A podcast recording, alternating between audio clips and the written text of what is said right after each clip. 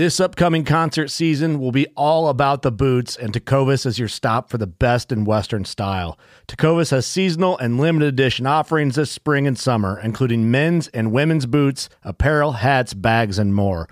All Tecovas boots are made by hand in a time honored tradition with timeless styles that are always on trend. And Tecovas has first wear comfort with little to no break in period. It's hard to find this level of comfort paired with this level of style.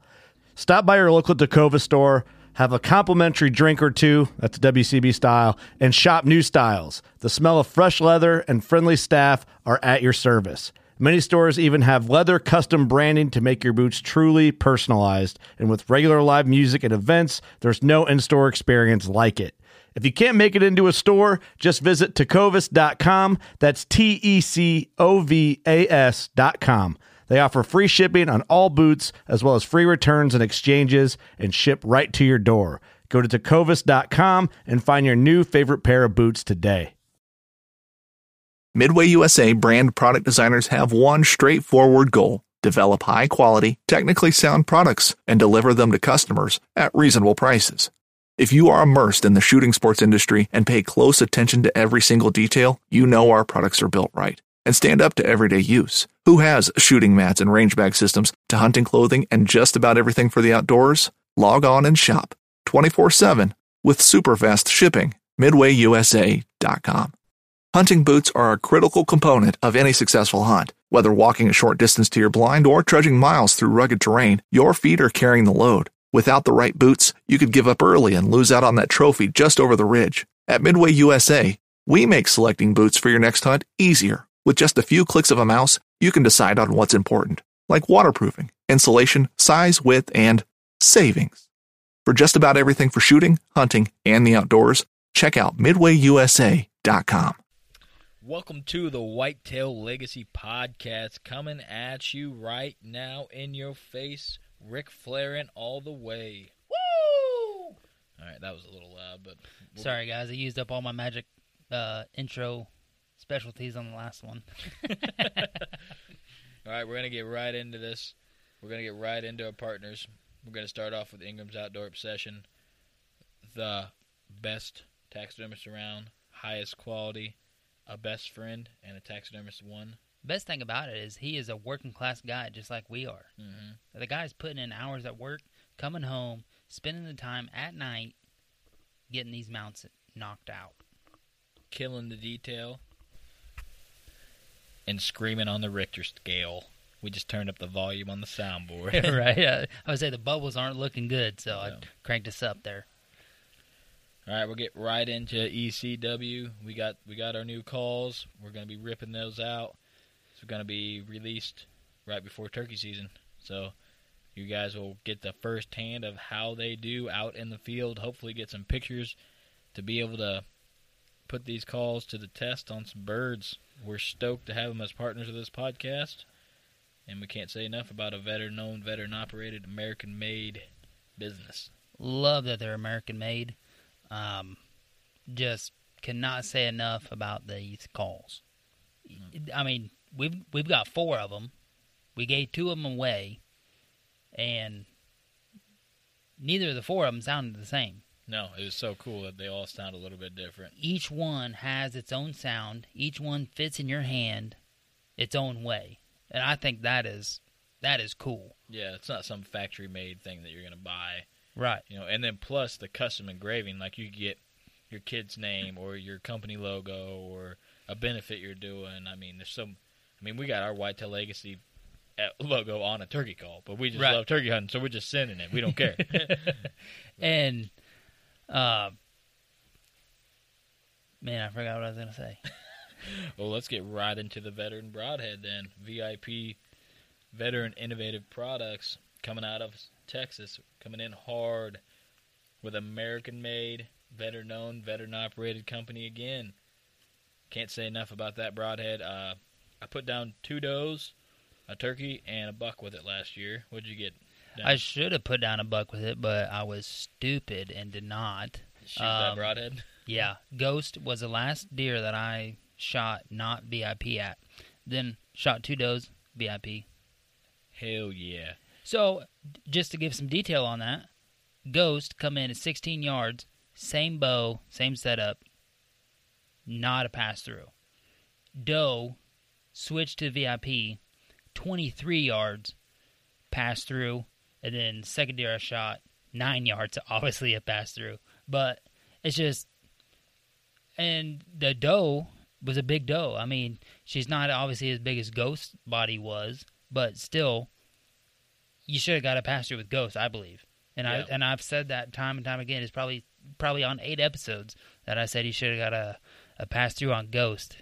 And I don't, I still don't know why to this day. I had to be, had to be that broadhead.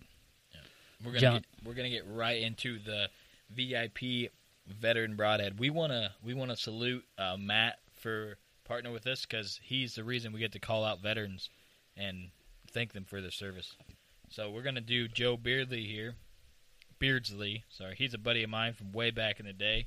Um, from July to November of 2009, that's when he went to basic training, and he went in as a military police.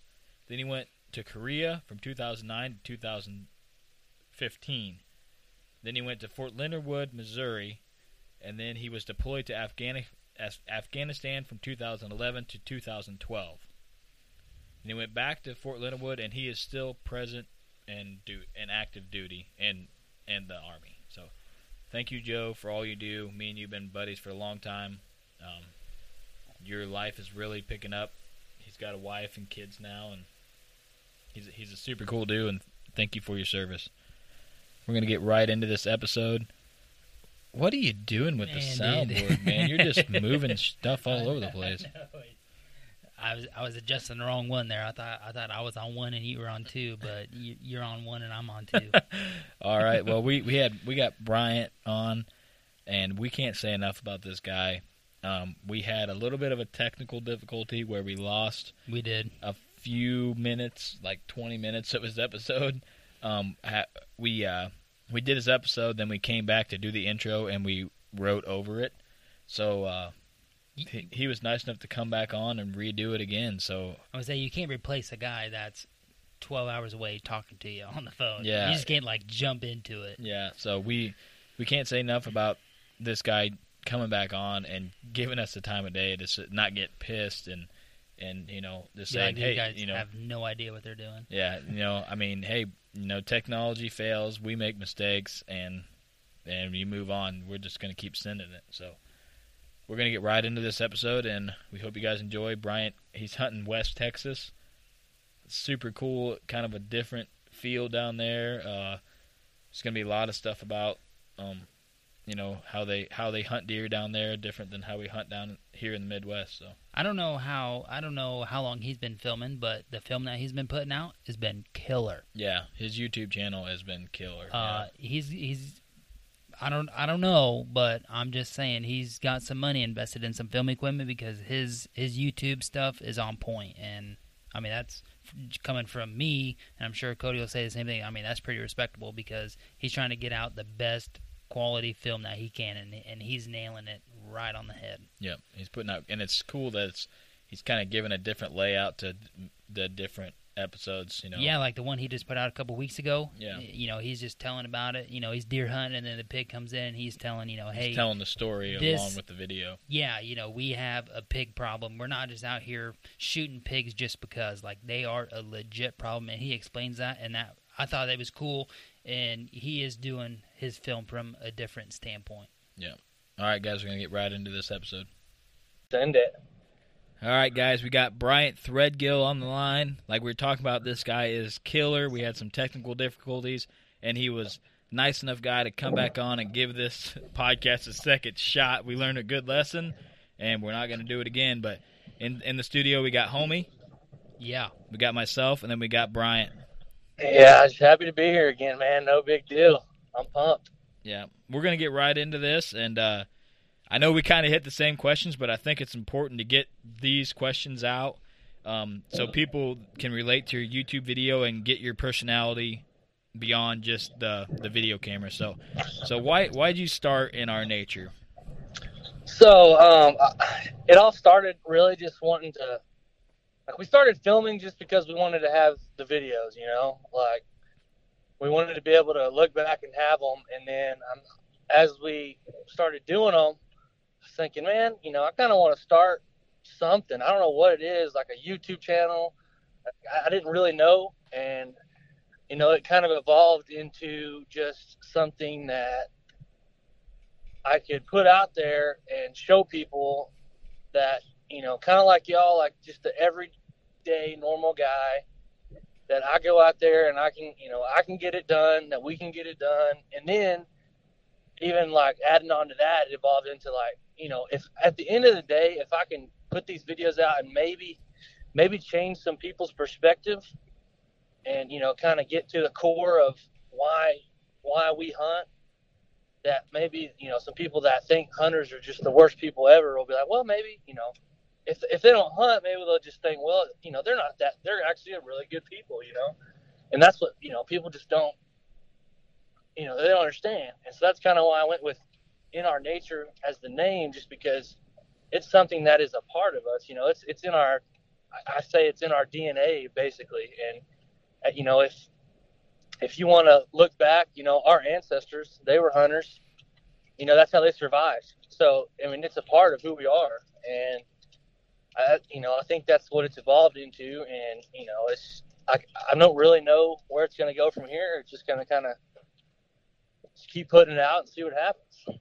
Yeah, it's just like us. We just say keep sending it, man, because uh, you got you got some followers here in Illinois that are really digging your stuff. You know, what I mean, and you know, I, I I look forward to when you put a new video up. I'm like, man, I'm gonna make some time to watch that because I know it's gonna be good stuff. But like you're saying about you know people people think it's weird that that we uh we love the animals or we're really we want to we are good people, but and that we it's in our nature to want to hunt these animals.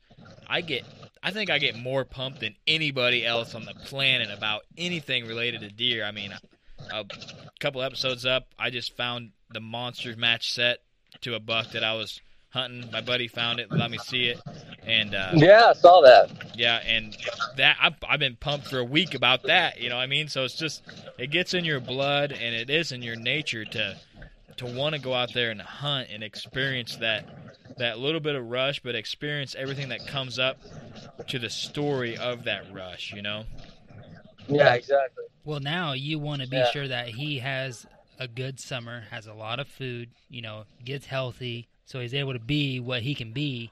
So, I mean, that just goes back to, you know, we are the the conservationist as a hunter. Yeah, exactly.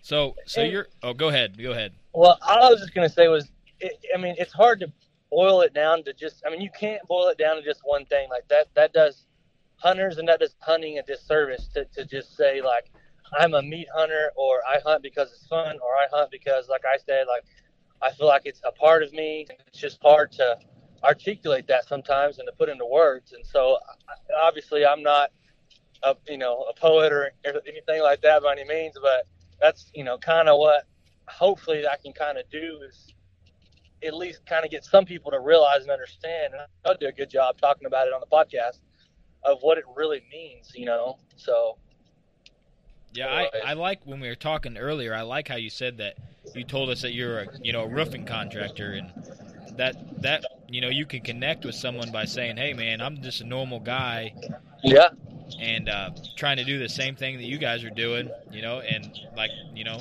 you're a working class guy just like us. So, but when you uh, sure. when you're in uh, you're West Texas, right? Uh, yes. Uh, well, we have a lease in West Texas. We hunt North Texas, but all the videos that I put up so far have been out out West Texas. So, So so when is a typical rut in West Texas? so typical rut is going to be, I mean, peak is going to be like Thanksgiving time, and you know they'll start free rutting anywhere from the first week of November. But yeah, I mean that's probably peak time. Those bucks are really running hard. You know, we'll see deer miles away from their, you know, where we say their home. I guess their home range or where we get most pictures of them. You know, they'll be they, they travel a lot of ground in a day, which I find that I find that kind of crazy because you know in Alabama or Georgia or somewhere, uh, you know the the rut will be almost December or like you know, New Year's, how it's really super late. And I just find out how you guys are positioned on the the map with them, how much earlier yours is. But then I've also heard in like Mississippi or even Alabama, like you go different county to county, the peak rut will be two to three weeks different, just, you know, 20, 25, 30, 50 miles away. Yeah, I mean it's it, it's pretty crazy how you can go from state to state down to, to Texas, you know, late season. Start north and just work your way down. Um, but you know, it's yeah. I mean, I couldn't tell you everywhere's rut because I haven't hunted everywhere, but it's pretty crazy that you know the differences from state to state and even county to county, like you're saying. I mean, Yeah, I'm just going It's off. wild. I'm just going off what the big dogs are saying. Yeah. I don't have no what the money to go professionals nowhere. are saying. Yeah, Yeah. we never hunted down there in the south though. That's why we, we want to come on. And the last time we talked to, and something that I kind of want to hit on in this episode that's not in our notes is the the the baiting side of it. I you you you made a comment about it. You know how some people might think it's not right or whatever, but I think if it's legal to do in your state and you can kill deer doing it, to do it. So I think you should just go. That's something that's real interesting in, for me because it's something that we're not allowed to do.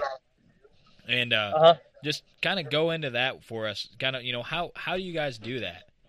Like, how how's your setup and So how we do it, um, and we we pretty much boat hunt. So we have it set up about 30 yards from where we want to set our blind up. And what we'll do is we'll just put up basically a corn feeder, and um, we'll set a morning time and an evening time, and we'll start feeding. You know, a month or two before season starts like not not a lot, just enough that the deer know that there's going to be corn around. And uh, you know, there's a morning time and afternoon time, and if you look at some of my videos, you can see that we actually have feeder pins that go around, and those are to keep cows out of. It's, it's on a ranch, and so our lease is on a ranch, and we want to keep those cows out. They'll come up and they'll eat our corn, and they'll bump the feeders. So you got to have those cow panels same as the hogs. The hogs will come in, they'll root up the area, eat the corn, mess with the feeders. But uh, anyways, yeah, I mean we we just we feed corn, and out there, man, this rain is really coming down. I'm sorry. oh, that's all right. Uh, I hope as long as the audio's good. Then, um, anyways, we'll start feeding feeding corn like I said about a month before, and you know out there it's so open, and there's not really a whole whole lot of food source. Like I mean, they eat mesquite leaves and like some some light browse, like if some ryegrass or something might come in, and so there's no you know, there's no good travel corridors from bedding to food like you like y'all are hunting probably mostly. Or Yeah. like, you know, you'll see in Kansas like you're hunting you're hunting travel corridors or, you know, on the edge of bedding areas where deer are gonna be moving towards food and they're gonna be going, you know, to eat or coming back from eating. Well, we do the same thing, we just provide the food in the form of corn. Yeah, yeah, I get you there. I mean, so, I mean, I like I said, I'm all for it if it's legal in your area, but it's just interesting to me because the way your guys' terrain and area is set up is so much different than ours that it, it just blows my mind. That I mean, but you're if it's legal and that's how you guys figured out how to kill deer, then do it, man, because you guys are obviously super successful by your videos, you know. So Yeah, I mean, I don't get me wrong. Like, I love hunting, uh, just travel corridors. Um, you know, I don't have, we don't have any footage, um, but not a, a couple miles from where I grew up. Me and my dad both have put down some really big deer on just travel and just creek beds where they where they're you know cruising for does. No corn, nothing, and uh, it's just my gosh. I'm sorry, I can't even see right now. yeah, let's let's mention this. This guy is so badass that he's just called in in a. If you're hearing some audio, it sounds pretty good on our end, besides a couple parts. But I mean, he's calling in in a thunderstorm. So I think it's worse than a thunderstorm. Yeah, I mean it's it's pretty. It sounds like I can't really hear the rain, but you cut out a couple times. But we just want to let the listeners know that this guy's making it happen for us, you know, and uh and we appreciate that because, but Well, I appreciate it. If you want to know what Texas weather is like, it's pouring down rain and the sun's shining through a cloud right now. So, I'm gonna be honest with you. I absolutely hate Texas. yeah, The only way Texas could get back in my good graces is if I go down there and probably kill about six hogs. well, we there's plenty of hogs down here. we both worked in Texas quite a bit, and uh Brutal. it's brutal. It's too hot down there, man. We're Uh, not y'all work to- summer down here, No, welding down here in the summer. Yeah, I did. A, I did a lot of, of uh, steel cutting down there, Yeah. like Oh. May. It, it was bad. yeah, Um, well, it's uh, the heat's brutal. I, I mean, I can't argue with you. getting back but the to winters are nice and mild. Sorry. no, you're fine. Uh, getting back to uh, you know baiting, you know even Yeah. here in Illinois, we can't even put out a mineral site. Do you guys have any mineral down there? Because that's one thing I wish we could do is get a good mineral site and you know you know put a camera over it and be able to you know actually see. I think we'd get a better inventory if we were able to do that. So just go into if, if you guys have you know even thought about or if it's legal or just anything about mineral down there. Um, as far as I know, it's legal. Um, we actually, me and my dad talked about it, doing one this coming year. Uh, probably crap a couple weeks ago.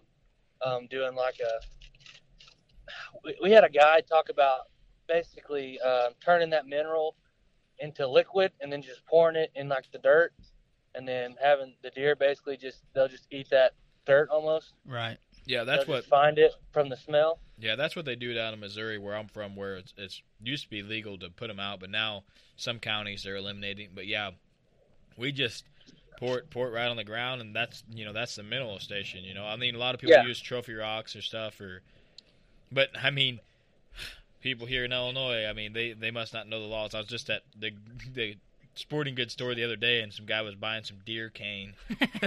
so, so they just either Well, I guess don't. if they're selling it in the store, they're thinking, "Oh, that's probably legal." The dude's selling it. Yeah, yeah, for sure. Or even like you But- know now now the time of year where up here we're you know trying to get sheds you know having a, a chicken fenced in corn pile you know I mean you can't even do that to where you knock off a shed or two yeah. Yeah, yeah. I mean, you know, it's kind of, it's weird to me because it's always been a thing. Like the way I grew up hunting, and what was just the way my dad was taught how to hunt was, you know, sitting in a deer blind on a corn feeder with a gun, you know, about 100 yards away, and hoping that you know that deer the deer comes in, and that's how we grew up. You know, I didn't start bow hunting until probably freshman or sophomore in high school. And once I got that taste, you know, it, it was game over. But I haven't, I haven't wanted to shoot a deer. I haven't shot a buck with a rifle since then. Um, just don't, you know, I just didn't have a, I don't have a desire to. Yeah, I went. going back, Go ahead. yeah, go ahead. Go ahead. Well, was- everybody go ahead well, I was gonna say going back to like the mineral thing. Um, we do feed protein in in the off season.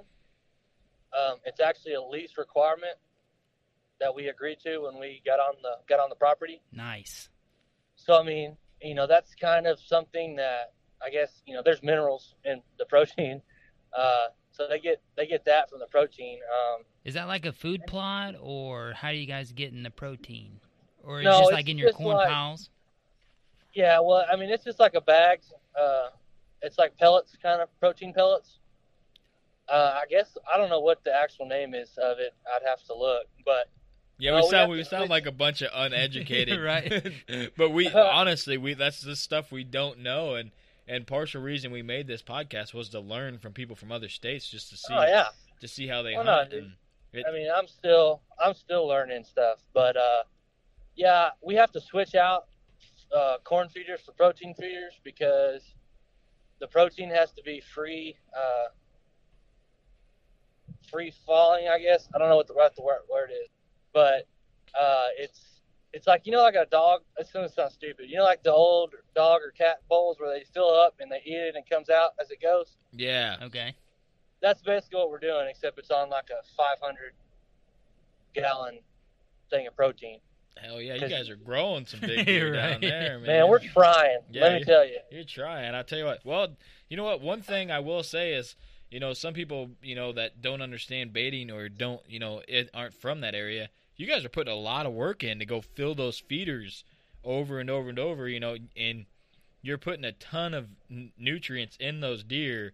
So you're helping that deer herd out. You're helping the fawn growth. You're helping, you know, the does produce milk with all that protein and and them not having stress to find food because like here, I mean they they eat corn all the time. I mean, it's like the main diet, corn and beans. But down there, I mean, mesquite leaves. It's like the deer's already smoked when you when you shoot it. so Yeah, yeah, no, I mean we're that's the way we look at it too. I mean we're we're feeding all these deer, and that we're potentially only going to take out, you know, a few from the herd, and that's only like I said, potentially if we get you know the right deer and everything works out. But um, yeah, I mean I I've never had a problem with it or looked at it as a problem. I know some people probably think it's like sacrilege to hunt bait. Uh, but you know, in Texas, that's how we've always done it, and it's in in the West Texas especially. It's really, I mean, you could go out there and see deer, but it's hard to pull deer in when they have so much free space to roam, and there's no real patterns that they're going to follow. You know. Yeah, there's no pinch points out there. There's no nothing. And that's kind of going into my next question. You know, it blows me away. There's really like nowhere you guys can hang a stand down there, right? No, I mean, like there's an occasional Cactus. big like oak tree or something, cactus. God. uh, there's an occasional tree that you could hang like a hang on or like a lean to, but it's not in a good, you know, it's not in a good location, you know, to be where you want to be. So we we majority, uh, the majority of the time we hunt out of uh, ground blinds, and we have a couple tripod setups, but those are hard to get how we like them. So mostly we hunt out of ground blinds. Do uh, does the deer down there? Do you put your ground blinds up, you know, weeks before season, or do can you, you know, put them up within a week and then they're pretty much used to them? I mean, we so that's a that's a really good question actually. So we usually go down and try to set them up several weeks before we're going to be there. Uh, we when we brush them in, if you watch any of the videos, uh, I do like just a quick time lapse of us brushing in a couple blinds, but we want them to be used to it um, because even though it's brushed in and we kind of make it look like a big mesquite tree or a big uh, cedar tree, it's still different. So we want them to be used to it, but they're pretty lenient um, too, as far as a new blind being there. Like they will check it out. Like we, uh, I haven't put it out yet. The deer I shot this year, um, we put that blind out the day before, and you know we got him, and, and you know got a shot on him, and it all worked out. But he was definitely jumping, you know. yeah, that's cool because like the deer up here, I mean, just in my experience, if you put a ground blind out, they ain't going anywhere near that thing for a couple weeks. They're kind of get get used to it. Even if you brush it in, you know, they just Yeah. notice it. You know, but I didn't know how the deer down there in Texas, you know, if they're little, you know, a lot of people hunt with ground blinds, so they see them more often.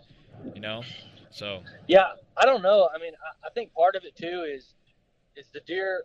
Like I said, there's not a whole lot to eat. The deer are very competitive when it comes to that corn, um, and so a lot of times that's their main focus. Like you got young bucks trying to get there before the big bucks, so they can eat a little bit before they get kicked out. Man, that's crazy. yeah, yeah. I, so I mean, it's kind of a battle. So I think part of it is like not as weary sometimes. Of now the mature bucks, I'm not going to say that about them because they come in and they hear any little sound, you know, they're on their toes. But you know, the younger bucks, the does, most of the time they're they're pretty they're pretty lenient with what's going on around them. I think it's so cool that it's a different kind of hunting, and it's something that I think I would like to experience because, like, most of the time, you so you you might have like 10, 15 deer within 30 yards of you, and that's something that we will never have in the Midwest. You know, I mean, you might have even if you have a food plot, you might have 10, 15 deer on it, but they're going to be from 150 to 20, you know. So it's cool that you Yeah. have, and then you're on the ground too. So it's not like you're in a tree like here where you got I mean, you're eye level with those deer and that's not, I mean, I've I've killed two deer out of a blind in my life, you know. So that's something that I haven't really done a lot of and it's because there's just so many big oak trees to put a stand in, you know. But that's something that you Yeah. guys have to work around. So it's cool that you guys are still able to get it done. When in my mind, if I went down there, I'd be like trying to pick a mesquite tree. I'd be like, "Ah, I'll probably get up about eight foot in that thing right there. So- I would say there's no way that Cody and I are gonna go down south and see a really nice tree and pass up the opportunity to put a stand in it. You know? it's just what I like to do. I'd be like, oh, I'm sitting here. Yep. the locals would be like, this dude's got a tree stand. What is he doing? But Well, that's what's one of the cool thing about Texas is, uh, you know, and we have it's completely different hunting. If you go, if you drive five hours east or five hours west, you know, you got just two. I mean, there's almost three different. You know, if you're out in East Texas, you're gonna have a bunch of tall pine trees. Um, you know, the the ground's probably gonna be covered in pine needles. And then if you're way out West Texas, obviously you're gonna have the mesquite trees the cedar trees, uh, you know, barely any trees over like five feet tall. and then you come like north middle Texas, you're gonna have lots of hardwoods, uh, you know, big oak trees. Like if you'll, uh, I think it's on my Facebook, but I have a picture of me sitting in an oak tree, and that's North Texas, you know. And it's pretty It's just- rare it's- thing for you to do, huh? It's- Right. It's, cool. Yeah. man. it's just i mean it's crazy that there's just so much space and i mean it's kind of like kansas where you can go out and hunt the middle of a field or hunt you know big oak trees or whatever everywhere has the same dynamic but yeah i mean it's it just kind of you got to kind of adapt to wherever you're going to be hunting at, at the time Yeah, around here, if you go five miles east or west or e- even north, you're pretty much going to hunt the same way. So you got a pretty good dynamic down there.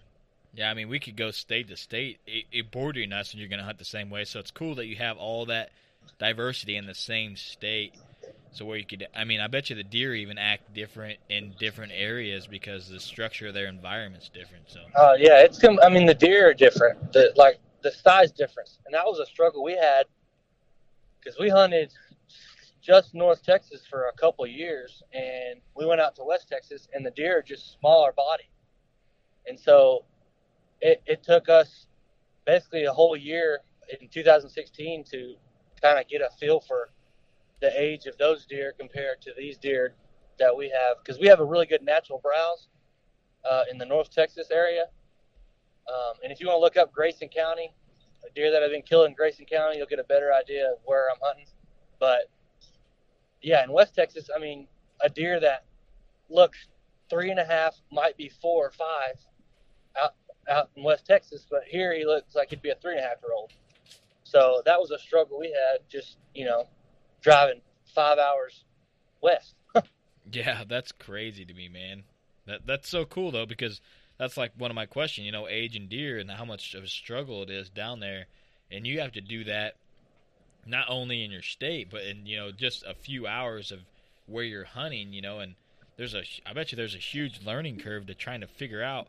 You know, you can look at racks, but that that I want to get into this next question because me and homie we watched this video and it is my favorite video that you've put out and I'm gonna let homie answer it because we we had the podcast before, but I'm actually glad that it, it we we messed up because the story of this buck, I think I want to get it out there because it was such an awesome story. So hit him with the question. So uh, I want to go into obviously you guys are trying to manage your lease, and I mean I I think that's super awesome. And I know you mentioned in your video quite a few times about how hard it was to not be able to shoot that deer because he was not five and a half. So I just want you to go into really how hard it was because I mean I was I was wanting you to shoot it all day, but I want you to go into how hard it actually was sitting behind the bow. Man, um, so just a little the backstory, which I talked about in the video, but that was the morning that my cousin's two kids took their those does, and that's my first video that I put out. that deer just strolls in like 30 minutes after. We're just chilling, you know, but letting it all die down. And he just comes in and hops in the feeder pen. Never seen him before. Didn't have any game cam pics. And I'm like, my gosh, that deer is gorgeous. And like we're sitting in the blind and I'm trying to get a good picture of him. And we're in a gun blind. Uh, and my cousin's Jordan, he's over there talking like, I'm trying to justify in my mind why I'm not shooting this deer right now. and I mean, so I'm thinking, you know, from far off, I see a big, thick neck. I'm thinking, man, that's a shooter buck. And if he's going to be on any kind of schedule, we have a chance. So we go back, you know, I show my dad. We were looking at him. And like I said, this is the first year that we were on the place. The rules are kind of were kind of weird. We're trying to understand them. Um, you know, uh, if a deer is a 10 point, he's supposed to be five and a half at the youngest, and he's supposed to score like 130 plus. So, and this is like I said, first year we're trying to be very lenient of the rules, not lenient, but very uh, strict on the rules, and make sure that we're, you know, doing what we're supposed to do and what the man, the guy, uh, the biologist wants us to do. And uh, so we go in, we set that ground blind up, and I mean everything just works out perfectly. This deer comes in. I see him coming from the left. Um, I had plenty of time to get ready. And right as he steps out, we're, we're looking, and Dad's like, "I don't think he's, I don't think he's there." like, Man, that that had to be tough. I mean, yeah, and you know, I got my release on. I'm ready to go. Man. That that deer up here, I probably would have shot. Yeah, I mean, I'd have been on it all yeah, day. I mean, we don't get that. Like, real, you guys got like the most darkest, prettiest horn color. I think. Oh, oh yeah. there. Oh yeah. I mean, it, I mean uh, that. That's probably the most beautiful deer I've ever seen out there. Just in a, overall, you know, like just perfectly symmetrical. Had that just gorgeous line down the back of his neck. yeah, that uh, black line. Yeah, yeah. Yeah, I mean, he was just, and he hadn't he hadn't been rutting yet, so he's still off full. He he didn't lose anything, and that's kind of where we were like, uh, where you know where is he? And later on, Dad's like, I probably should have just let you shoot. oh man, man. that's tough, dude. Yeah. and I was like, don't tell me that.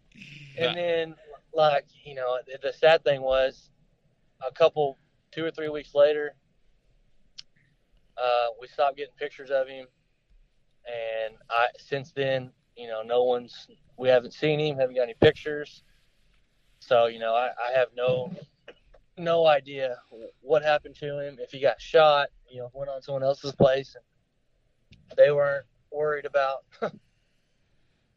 they weren't worried about shooting him. Yeah, we got we got plenty of worrying like that up here. Yeah. So, you know, I, I really don't know. I got one of the guys commented on my YouTube videos, man, that was really pretty. I hope you get a shot at him. And I was like, years ago, but he might still. And the guy was, the guy told me he had a, I can't remember his name or I, he probably, I don't know if he listens to Shot's podcast, but Probably not. uh, he, he said he had a deer um, that he went missing for like four years and showed back up. So I was like, I mean, you know, there's you never know. We're getting into Mark Drury status here. Yeah. Yeah, you know, who knows? But Well, I hope he shows back up, man. tough. You, you you made a, I mean, a tough decision there, but I go can ahead. understand that you uh you're trying to respect your you know your lease agreements, and I got the same thing up here. You know, I kind of I got certain things I can and can't do, and uh, you got to respect that because if I mean that's the bad thing about hunting is if you don't go to state ground and you lease something, people are worried about getting sued, or they're worried about something like that, or they're worried about you know, you got a biologist coming in, so that's another question we want to ask here soon. 'cause that's that's very fascinating to me. But but you have stuff that you have to abide by, and you guys took the high road and abide by it. So there's it, it's terrible that. But but how many bucks can you shoot down there in Texas? So um, it's county to county, really. Um, and well, it's so like that's the two buck county, and then there's one buck counties. So like per our agreement, we were able to shoot one cull deer and one management deer. I mean, one management and then one trophy in that um, that county, and then I could come back to Grayson and I could shoot another buck. Um, but we have three three buck tags, but it all depends on you know that's dependent of where you're actually hunting. I see. Because see here we got two, and then I knew you shot that killer eight pointer. Was that that that's the same year? Yeah, that was the, the end of that year, um, and I shot a small eight point that same year um, as my management buck, and I called the eight. I called the eight my trophy, even though per rules I think it probably would have been under the management buck, but you know, I mean, I was, he was a trophy to me. So. oh, it's beautiful deer. I mean, I thought it was a killer deer, but. Oh yeah, I mean it's the kind of deer we want to take. So. I just like the I like how dark your horns are and how dark the deer like the hides and everything are down there. Up here they get dark during the winter and then they get real red in the summer, but they don't get we don't get that chocolate like you guys get, which is super cool mm-hmm. to me. Yeah, I like the good the dark chocolate horns. But uh beautiful. But the that's that's you don't have to go into super detail because I'm sure it could be a whole podcast. But I don't know if you know much about that biologist. So the leash you have, they had a biologist come out kind of and tell tell them kind of what the herd needed, and then that's what you guys kind of got to abide by, or what's best for the herd, or. Uh yeah, basically. Um, so the biologist is like the uh, he manages the lease the leases around us, like all the leases. Like this is a we're on a huge ranch, and it's it's split up into several, um, you know, sections of hunting. And so they hired him to just be the lease manager. And you know, he's the one that kind of makes the rules as far as what he thinks needs to be gone, what needs to be taken out. So like, what they'll do is they'll go in every year before the season starts and do like a, a spotlight count and I couldn't tell you how it works. There's some kind of algorithm where they count bucks and, and does and they multiply and divide and they decide how many deer is on that property and how many deer should be on that property to have the healthiest herd, you know? Right, yeah. Um, I mean, I would think, I mean, there's a lot going on down in Texas as far as hunting wise goes. I would think that that would be something that they would do per helicopter because I know that there's a lot of people shooting hogs out of helicopters and stuff. I would think that the the biologist survey or the deer herd survey would be something that they do per helicopter. Yeah, I'm not sure. They actually might. I, I really, I mean, he's talked to us about it, but I don't even remember uh, if if he said per, if he actually said it was a helicopter or they just like drive around in a ATV or something. I don't know, but I mean, yeah, I don't know enough about it to, you know, I don't want to sit here and lie to you about it. Right. Uh, but he, he basically just decides that you know you need to take this many does and you need to take you know these are the bucks that you need to take and the ages and all that stuff and you know he really respects my dad as well. And so they've had several conversations based on what my dad saw actually hunting and what we saw and then kind of changed some stuff because you know we're actually out there in the field every you know every day. Right. I mean i know here, watching and, and seeing. Yeah i know here in illinois like when you get a harvest they ask you like we'll say you get a, a deer harvest wh- whether it be gun or bow you know they ask you how many turkeys did you see how many bobcats did you see and how many uh, now, like the last three years, they started asking you how many wild hogs did you see, and uh, you know, it's really, I mean, it's good that they're asking that because just like you said, you know, we're the, actually the ones out there in the field. I mean, if you and as much as Cody and I, I mean, you're seeing a lot, but. Mm-hmm. Um, I think you know something that they're that I seen on TV that they're doing that there in Texas is like the you know the helicopter scope of a property I mean, they're going to see a lot more, obviously. Yeah, and especially like in West Texas, I mean, you could see like there's some really thick areas, but I would say overall, uh, it's it's pretty open, and so you probably get a better idea of how many deer is actually out there. Where, you know, where most of those deer are going to be bedded up out in Illinois, you know, unless they're in the middle of a freshly cut cornfield or bean field, helicopter's probably ain't going to be able to see them. Yeah, yeah, you gotta yeah. see 'em. Or I would say early, early, late October. I mean, even in mid mid November is gonna be tough. But They do uh they do uh spotlighting here at night. The the game wardens. That's how they uh they they spotlight the fields around areas, and that's how they get a number of the deer herd and kind of what the age Yeah. is in a certain areas and stuff. But it's uh it's a lot different than down there. But I mean that's the best way to do it because those deer are out in the field at night and. A, a big deer just bed down right in the middle of a field at night. It don't, you know, in a waterway or something, and you can spotlight them and get a good idea of what you got. But we're uh Yeah.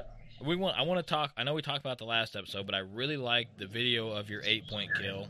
So let's go kind of go into some details on that. So we got some we got some listeners from Texas, so kind of give them the layout of when, you know, the the day, the temp and the background story if you can remember of when that deer came in. All right. The date was November.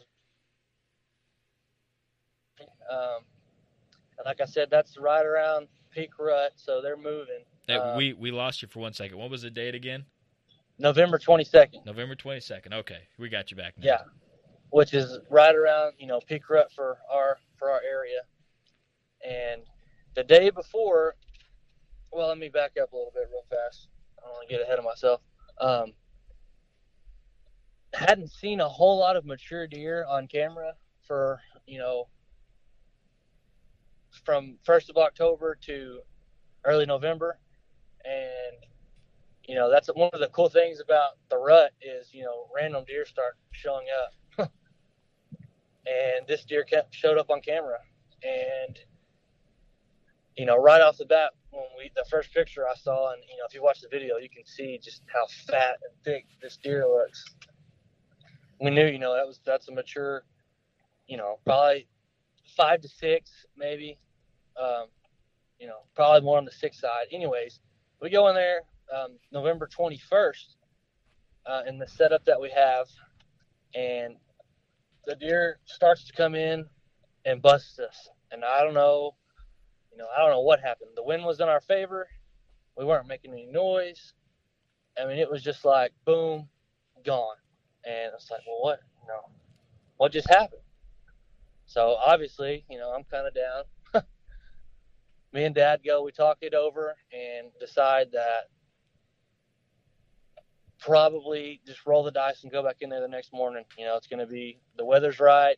I think the next morning was like mid 40s, not real cold, but cool enough that the deer are going to be moving. man, I figured you'd say mid forties and you'd be freezing down there. No, no, no, no. We get uh, we get down the down in the teens. So you know, I got I like wearing my clothes when I don't have any clothes on, but uh, anyways, um, it was one of those beautiful mornings uh, that that y'all talk about that you know we talked about last time where just everything comes alive right as the sun starts to peek over the deer start working in. Uh you know i mean game everywhere. Turkeys are moving. You can hear them gobbling and chattering and just you know one of those mornings that like man it is going to be a good going to be a good day you have You know. described what I call a bluebird day better than I ever have on this podcast. Oh, just a a- just a bluebird day then. I mean, just you know, gorgeous, and you know, even one of those. Even if a deer doesn't come in, you're just already in such a great mood that you're gonna have a great hunt. So, anyways, we're sitting there, you know, some deer eating, feeding, and like I said, it's it's rut, but the area we're in, there's not a whole lot of uh, not a whole lot of does, but the deer are still um, you know, they're still kind of jacked up around other bucks. He comes running in hard and, you know, first, you know, starts eating, but I mean, he comes in hard and I'm like, oh, you know, that's him right there. And so we're getting, you know, getting set up and, you know, the whole filming thing dad, you know, we were very new to it, so he's trying to get figured out, and I'm, you know, getting my GoPro, is it on or whatever, and so it comes in perfectly, you know, how we set it up outside the feeder pen. I think he was at 23 yards, and comes in, and I'm I'm starting to get that buck fever. My heart starts pounding. You know, you can just out of your chest almost, and you try to try to put it away, try to focus on you know making the perfect shot. And so I draw back. Right as I draw back, and you can see in the video, this deer turns and puts his butt just right in my face. And you know we're we're 20 yards away. I have very limited space in this blind because I'm a big guy. My bow is too long, and I'm like got like an inch above my cam and an inch away from my right elbow against the back of the blind. So I can't really release and not make a noise. Like there's no way. So I'm sitting there committed. I got a hold, and it goes. I don't want to lie to you, but almost a minute, and he finally turns back to the left and gives me just a quarter and away shot. And I basically went right off that back left rib and ran it up through and just released it and it went right, you know, right off that back rib and right through the vitals. Perfect pass through. One of those things the deer barely knew what happened. He runs 50 yards to the right. We can still see him uh, due to technical difficulties and where the how the blind set up. We didn't get it on camera, but we know all about them technical difficulties. but you know, he just kind of does that that wobble goes down right there. And you know, it's just you know when you see one go down, you don't have to track them. Yeah, that's the best. And you know man. you made a you know you made an ethical, clean shot, quick death. It is just one of those things where everything you know everything went like it was supposed to, which rarely happens, but it was awesome. I love them quartering away shots. That's why I shot Homeboy. It was quartering away, and if you tuck it up in there right, you just have so much more stuff. You know, if you're broadside, you can hit both lungs, but if you're quartering away, you know you're going to hit both lungs if you tuck it behind that back rib, and then you can Yeah. blow out the heart and all them arteries. I, th- I think it's a really good ethical shot if they're quartering away and you know that you're comfortable making that shot. So. But I really Yeah. like that hunt. I like the story that you did, and you got some good pre-roll of the buck before you shot him. Then you got the shot on kill, which is something me and homie cannot do. no. Well, y'all I'm going to tell you the secret of that?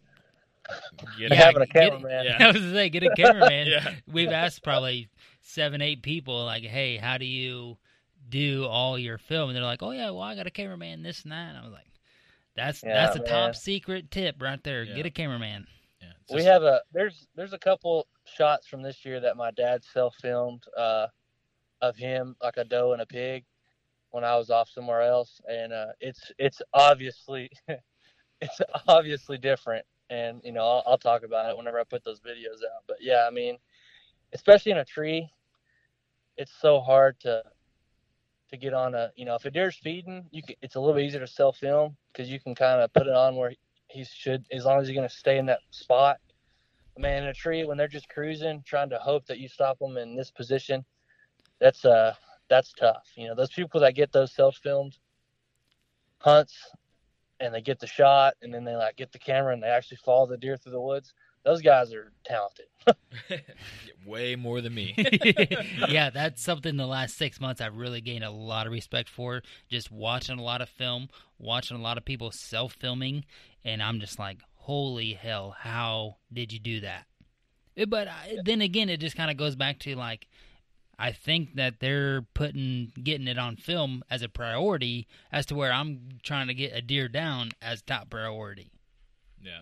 Yeah, I mean, these past two years, my priority was getting the shot, and if we got the footage, awesome.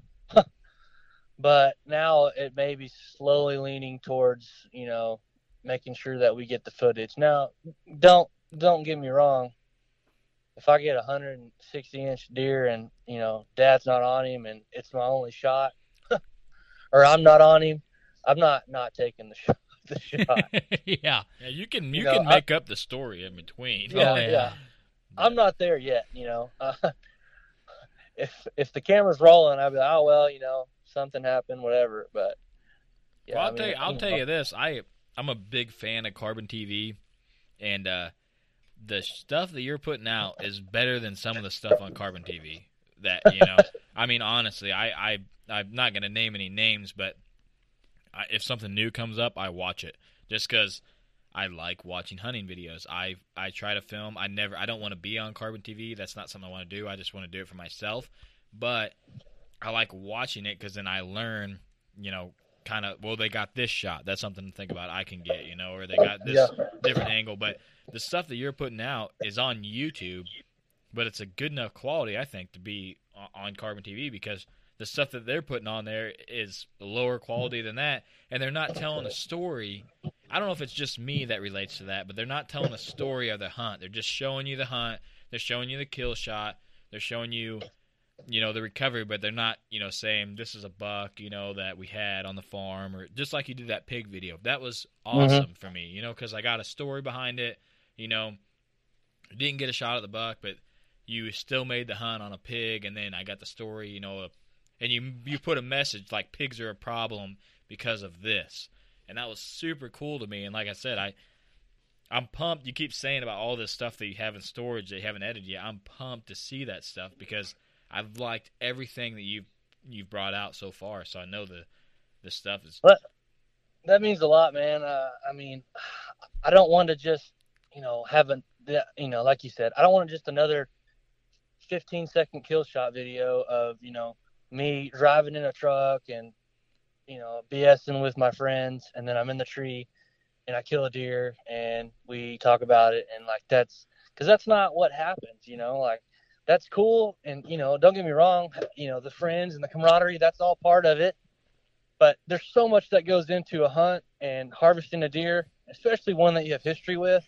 And, I, you know, I want people to, to see that. And I want people to understand that it's not, you know, it's not just a cakewalk and that's kind of what you know when we get on those to get on a tangent about TV, and you know I know it's not easy for those guys, but man, they make it look easy. Yeah, I mean, well, like I mean, like I mean, a lot of guys they're they're on a they're at an outfit ranch or you know I know they're super knowledgeable about what they do and they kill deer on their own property. A lot of the guys on TV do that. They kill deer on property that they own, but then they're trying to make a TV show for 14 episodes or something. And like a guy like me and you, we can't do 14 episodes because we can only kill two bucks or three bucks. You know what I mean? Yeah. So they have to travel to do that. Not saying that they're less of a hunter, but they make it look easy because they don't show like you're showing. They don't show all the time that it was a struggle and it didn't work. They show, you know, they show the money shot. Like I, you know, like I got, I like to say, they show they don't show the story; they show the money shot, and that's what people like to see. But I don't. Yeah, I, don't like what, to see that. Know. I like to see the struck. You know, if a guy put out a video of a giant buck that he's been hunting for a couple years and he missed, I would I would like that just as much as, as he, if he shot it. Just tell me yeah. the story. You know, just like yeah, Mid- talk about what happened. Yeah, just like Midwest Whitetail, they put out a video of a 233 incher where the guy shot low on him and found him months later, but they tied the story together and made it. I this is going to sound weird for people, but they they made that buck story. They dedicated his life to this story instead of just a death, just a deadhead. Just like the last one we did with Homie, we made a story for that buck instead of it just being a deadhead. So I connect to that stuff, and that's what you're putting out, and that's why I want to tell people check your YouTube out because the stuff you're doing is for you just to be starting out and to be doing that good. I mean, you're you're blowing me and homie yeah, out of the water, blowing, blowing my mind right so, now. So I mean, I know I, it sounds well, it, it sounds like we're you know we're we're you know pumping you up, but we're just being straight honest that you're you're putting out good stuff and I don't want you to stop because of haters. I don't want you to stop because of anything because a couple more years down the road, I mean, it's only going to get better and better. So, with that being said, let's get into where we can find you on YouTube, Instagram, and Facebook. Okay, so um, YouTube is just going to be in our nature outdoors. um, and you know you'll find my channel. I got four videos up right now, I think. Um, this, you know, in our nature, just how it sounds outdoors. And then you can find me on Facebook at either Ion, I O N Outdoors, or the same in our nature outdoors. And then my Instagram is going to be Bryant Threadgill. And I think I have it connected. I haven't figured out how all that stuff works yet. It's complicated, man, dude. We ju- we're Yeah. trying to figure out Twitter right now. Sounds like you need a tech guy like we do. I no lie. I think I think my Facebook is connected to my Instagram, and I think that it's in our nature, but it's also my name, Bryant Threadgill. Um, but if you if you find me on YouTube, I have those little links at the top right with Instagram and Facebook on them, nice. so you can click on those. I do have that figured out. That makes it easy. We haven't got that figured out yet. yeah, yeah. No, I did somehow figure that out. Um, it was luck, but I do have that on there. So I mean, yeah, you know, give me a follow. I I follow most people back, uh, even if they don't have interesting stuff. But hey, that's that's like we say when we're doing when we're doing this podcast, we got to meet you, and I met you by you posted a a pitch or a video to that Sling Outdoors, and I really enjoyed it, you know, and that's how we made this connection. And now I'm gonna text you out of the blue and Thanksgiving weekend and be like, dude. Have you smoked a buck yet down in the rut? You know what I mean. Right. So th- that's what we did this podcast for, for to make connections, to make friends, and, and you know in other states to where we can learn from them and then I get pumped if you text me and say you shoot a deer, shot a giant buck I'm gonna be pumped up here in Illinois dude I'm gonna be You're I'm gonna be, feel it down there. I'm gonna be fist pumping up here because I get jacked about that stuff so so that yeah, man, you know me too. Yeah, So- I'm excited uh, just to make you know have a connection and you know start a friendship over over a podcast and you know over the phone for you know and who knows what could happen down the road. So Heck yeah. Well, we will definitely be looking out for your videos. We'll tag all your stuff with our release of this episode. Um, you're going to be the next week's episode, so you're going to be coming right up off the banner. So, awesome, man! So- I'm pumped. so uh, we we uh, we just want to say one more thing to the listeners. Again, this guy we we messed up part of the audio, and this guy was nice enough to come on, and he just put out another hour badass long. badass hour long episode of his life for us and for you guys. So if that doesn't say enough about the guy, I don't know what does, you know. So check us Well, I, I, I really appreciate that. Uh, I think, like I said, just I'm glad to be here. I'm glad y'all guys had me on. And just real fast, you know, I said it last time, but just I really respect what you guys are doing. Um, just in everything, and every aspect of how y'all are doing it. it. The way y'all, you know, shouting out the military, like that's incredible. Um, just how y'all do that VIP shout out every week. And I know that's a small thing, but I, I don't think y'all realize how that could be, you know, how meaningful that can be to some guys. And so, I, you know, that's just really cool to me. And just keep, you know, keep sending it, man. Heck yeah, we're gonna keep sending it. Hey, and that's another thing. If you guys got any military that you want us to shout out, we put our links out on Instagram, Facebook. But uh, you can email, hit them with our email, homie. Whitetail underscore legacy at Yahoo. You can email us your, you know, give us, you know, what, you know, your name, what you served, any any details you want to give. Uh, we love shouting out our military. Or if you just want to drop their name, we'll do the work for you. Yeah, no we'll problem. do we'll do the work for you. Um, me and homie didn't serve, but we got the utmost respect for anybody that did because the reason is we get to have this podcast because of you guys. There's nobody saying no, you can't. You know, there's no non-freedom of speech. You know, so we can't do this. We can't drink beer and talk about deer hunting and have a good time with a guy from West Texas. You know what I mean? So Exactly. thank you for saying that, dude. I mean, I mean, you got the utmost respect from us, and we look forward to the, the stuff that you're putting out because we know it's gonna be way better than ours. All right, don't sell yourself short. Just, you know, keep keep grinding. yeah, we're It'll, we're having fun with it. and-. Yeah, we're having fun with it, and we're gonna invest a little money in some better equipment and just keep keep having. You know, that's why I always say at the end of the episode, have fun because that's what it's about. You know, if you want to film to have fun, or you want to film like you, your your message is the same message about our that we did is a regular guy getting it done year after year, showing that it can be done you know, on a working class, you don't have to be a celebrity. You don't have to travel to multiple outfitters to kill deer. So Just We- manage what you Exactly. got, and and that's all you can do. yeah, we dig your message, man. So we uh we appreciate you coming on. We're gonna cut it off here, and uh, can't say enough about this. Is the this is a first class crystal glass guy right here, man. I'm telling you, That what. was nice. So Thanks, guys. all right, all right. Uh, thank you guys for listening, and uh, keep hitting that play button. You'd think, with four of us spread out on a tiny island, that the task of tagging a whitetail would not be a big thing. But, as I've learned, no matter where I've been, whitetails can be damn tricky. Pursuing wild game in wild places. Tune in to Hunt Stand Presents Saturdays at 8:30 p.m. Eastern. Waypoint TV, the destination for outdoor entertainment.